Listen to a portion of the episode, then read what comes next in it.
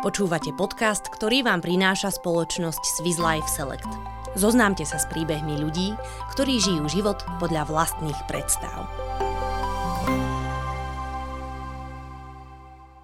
V imaginárnej krajine je možné všetko. Rešpektovať tradície, nepodliezať latku, ponáhľať sa pomaly, aj napredovať zároveň.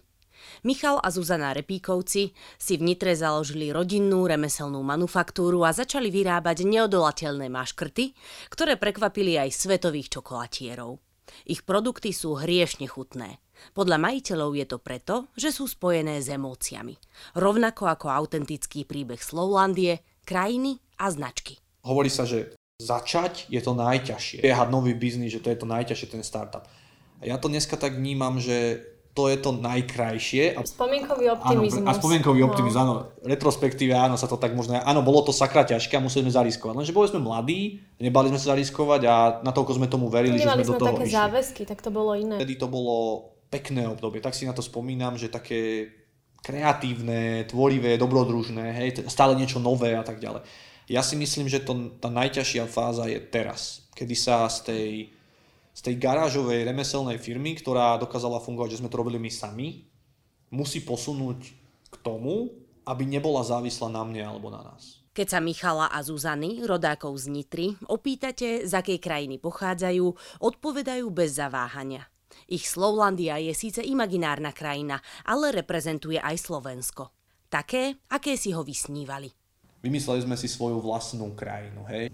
Ja si myslím, že Slovákom veľakrát chýba také sebavedomie, že tým, že sme, že sme z malej krajiny a že akoby mali taký pocit menej cennosti. Hlavne v zahraničí, keď sú, tak veľakrát sa tak ako, sú takí, takí utiahnutí. A toto je aj taký statement, že akože na Slo- aj v malej krajine sa dajú robiť svetové veci a že nejakým spôsobom nás nebude determinovať to, že sme z malej krajiny. Príbeh ich pomalej krajiny pod Zoborom sa začal ako sídlisková láska, keď mali zhruba 15 rokov. Odvtedy sú spolu. Skončili vysoké školy v Bratislave a zamestnali sa v korporátoch. Nebyť spoločnej vášni k jedlu, kto vie, ako by sa ich príbeh odvíjal ďalej.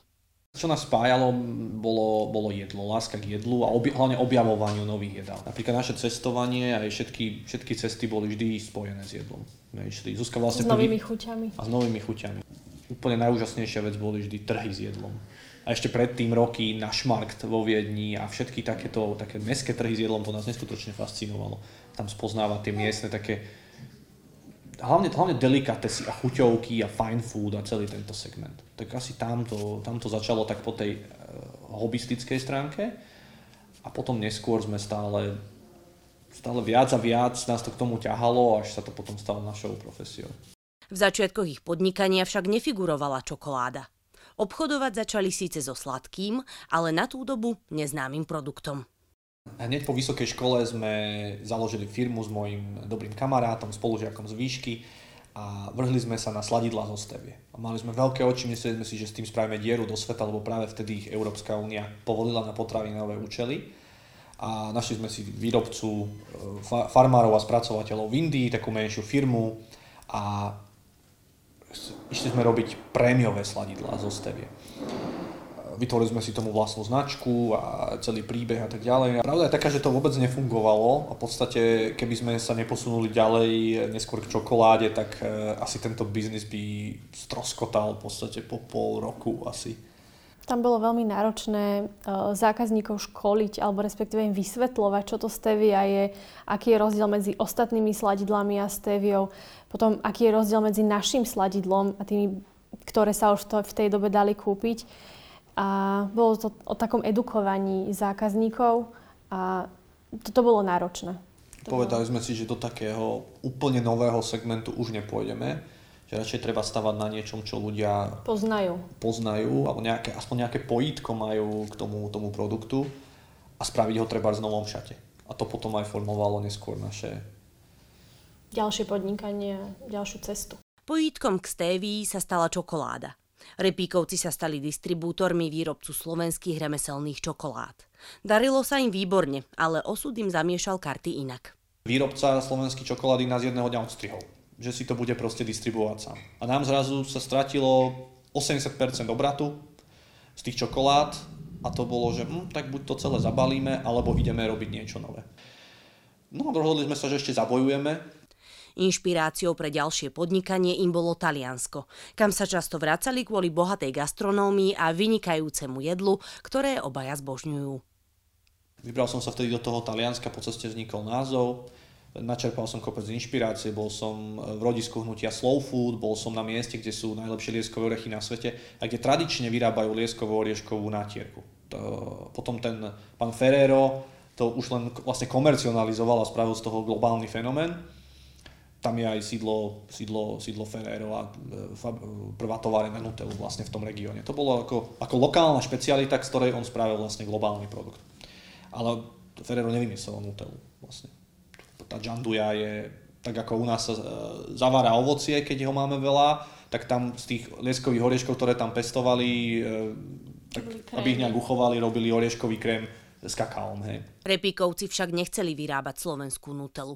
Vedeli, že svoj produkt musia namiešať inak.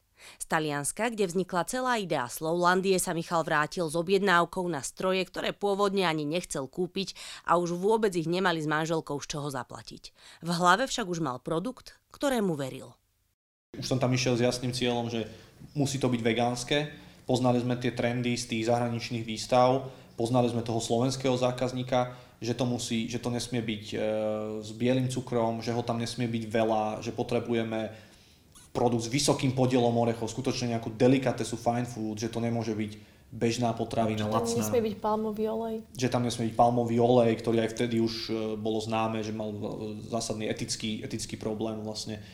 Takže tie mantinely boli dané, no a keď, sme tam, keď som tam išiel a robili sme tie, skúšali sme na tých strojoch prvé receptúry, tak e, akože tam bolo vyjadrenie, že it's impossible, že to nebude držať pokope, že nie, že to, čo chceš, takú receptúru, že tak vysoký podiel orechov a bez mlieka a bez e, emulgátorov, že to nemôže fungovať. Že to sa ti, akože bude to tekuté a bude ti tam vystupovať olej.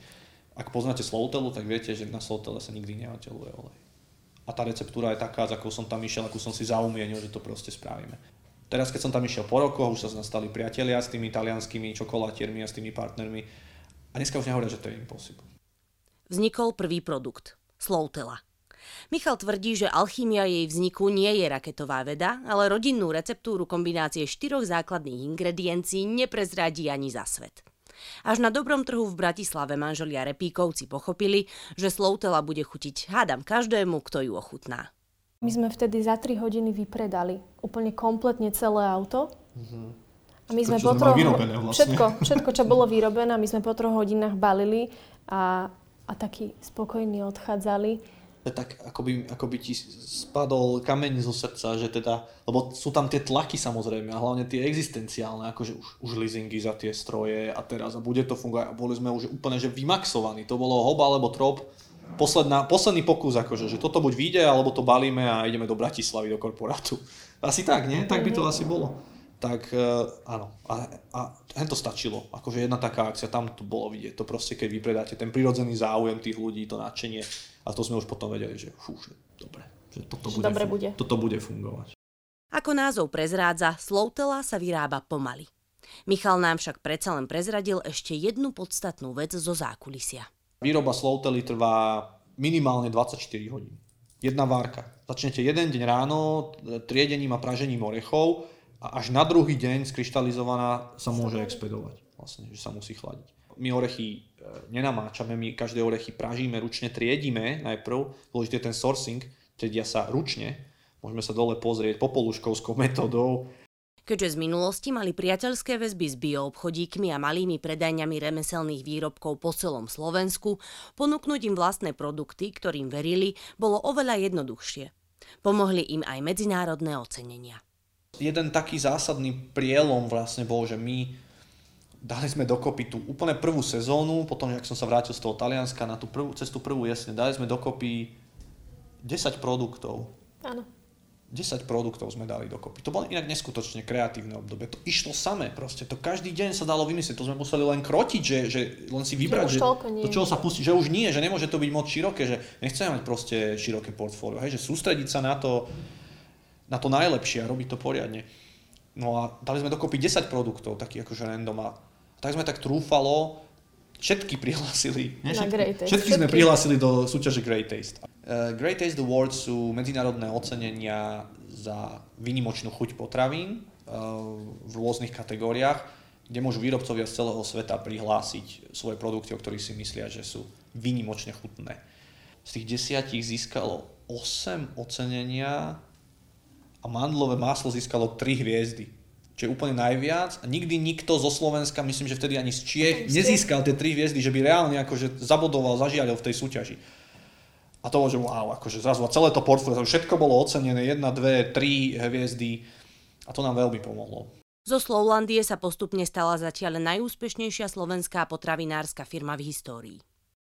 Máme ešte jeden úspech, na ktorý ja osobne som ešte viac hrdý, lebo to bolo niečo, čo mňa prekvapilo a to sú International Chocolate Awards je to úplne najvyššie možné ocenenie na svete, ktoré sa dá pre remeselných výrobcu čokolády alebo výrobkov z kaká získať. Neoddeliteľnou súčasťou Slowlandie sú aj tri deti manželov Repíkovcov, ktoré okolo nás počas návštevy neustále behali. Objavujú sa na sociálnych sieťach a prostredníctvom nich rodinná firma komunikuje svoj autentický príbeh. Ono to vzniklo z núdze a z nutnosti.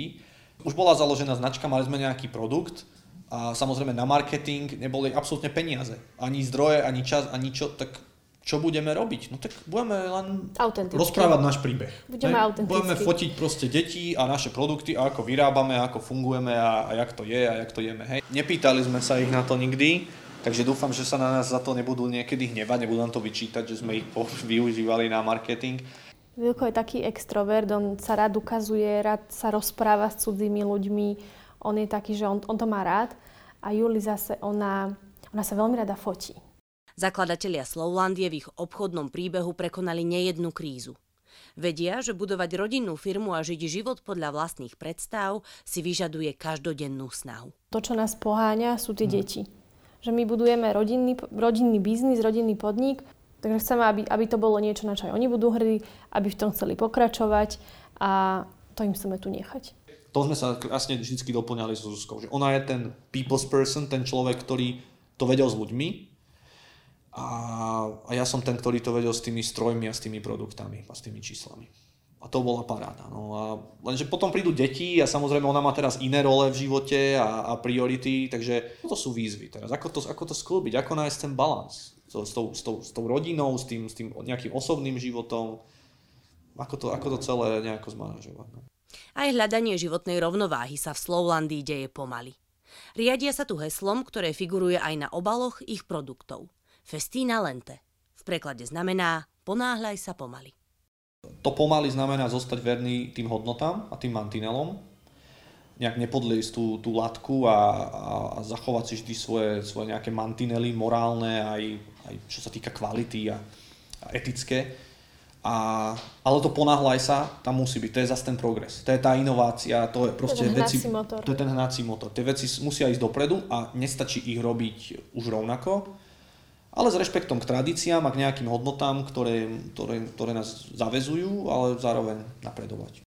Príbeh Slovlandie je popredkávaný nadšením, ktoré pociťovali a stále pociťujú manželia Repíkovci smerom k ich produktom a poctivej remeselnej výrobe. Veria, že úspejú aj ich ďalšie výzvy a odvážne sny. Dole budujeme e, predajňu, vlastne našu, našu prvú, ktorá bude spojená s takou otvorenou výrobou a s manufaktúrou. Bude tam, bude tam pekáren, bude tam čokoláda, samozrejme káva, zmrzlina, predaj našich produktov. Ale dôležitou súčasťou toho bude aj bistro. A na celom sme čakali, ľudia sa pýtali, prečo ste to ešte neotvorili a neviem čo a tak ďalej. Ja hovorím, ja nechcem robiť donášku v polystyrenovi. Ja to, čo ja už neznášam a som z toho smutný a vnímam to ako veľkú tragédiu tejto gastronómie, ak nás to zase posunulo naspäť. A ja to nechcem robiť. A nechcem robiť, aby som musel robiť všetky donášky len preto, aby som uživil podnik. Keď príde správny čas, tak vtedy to otvorím a bez kompromisov. Chcem tu mať proste porcelán, normálne taniere a tak ďalej. A teraz, že, a že komu? Že sme v takej priemyselnej zóne, hej, akože, že komu? A hovorím, že no keď sem príde pár tých našich akože kamarátov a našich zákazníkov, že sa tu otočia a dajú si nejaký obed alebo niečo, to bude fajn, ale hlavne budeme môcť váriť pre zamestnancov. A zase sa vrátime to, čo vieme, že nám fungovalo, keď sme boli v tej maličkej prevádzke a v tej kuchynke 4x4 metre a tam sme sa všetci stretávali. A to, to spoločné jedlo bolo najväčšie pojitko a to nám pomohlo vybudovať tú kultúru a ďaka tomu len sme boli schopní vôbec nájsť tých ľudí na dnešnom trhu práce. Tam sa to tak zase všetko pekne dole v tej prevádzke prepojí. A ak to bude úspešné, tak veríme, že potom s tým môžeme ísť zase ďalej a tú, tú celú tú, tú emóciu z tej, z tej výroby pred očami zákazníka, z tých produktov, z tej našej identity prostredníctvom týchto našich predajní budeme môcť ďalej odozdávať ľuďom vlastne. Michal Repík má ešte jeden ambiciózny sen. Jeho vízia pre Slowlandiu sa posúva z potravinárskej výroby smerom k farmárčeniu. Boli by sme radi, keby Slowlandia nezostala len ako potravinárska výroba. Taký najambicioznejší projekt, asi kam, kam by sme sa chceli posunúť, je polnohospodárstvo a zakladáme lieskovcové sady na Slovensku a chceme sa posunúť k prvovýrobe. To znamená, aby čo najviac tej pridanej hodnoty bolo tu, lokálne, na Slovensku doma. Takže vytvárame, nechcem ešte veľa pre, prezrádzať, ale radi by sme Slovendiu posunuli aj týmto smerom. Aby to bol celý nejaký udržateľný systém hospodárenia a, a výroby. Tie projekty sú koncipované na 40-50 rokov. To je niečo, čo úplne presahuje náš aktívny vek, takže to je vyslovene niečo, čo už je robené, že, že pre deti a pre ďalšie generácie má sa to posunúť ďalej. A toto je niečo, čo ma neskutočne inšpiruje, kvôli tomu sa to vlastne oplatí.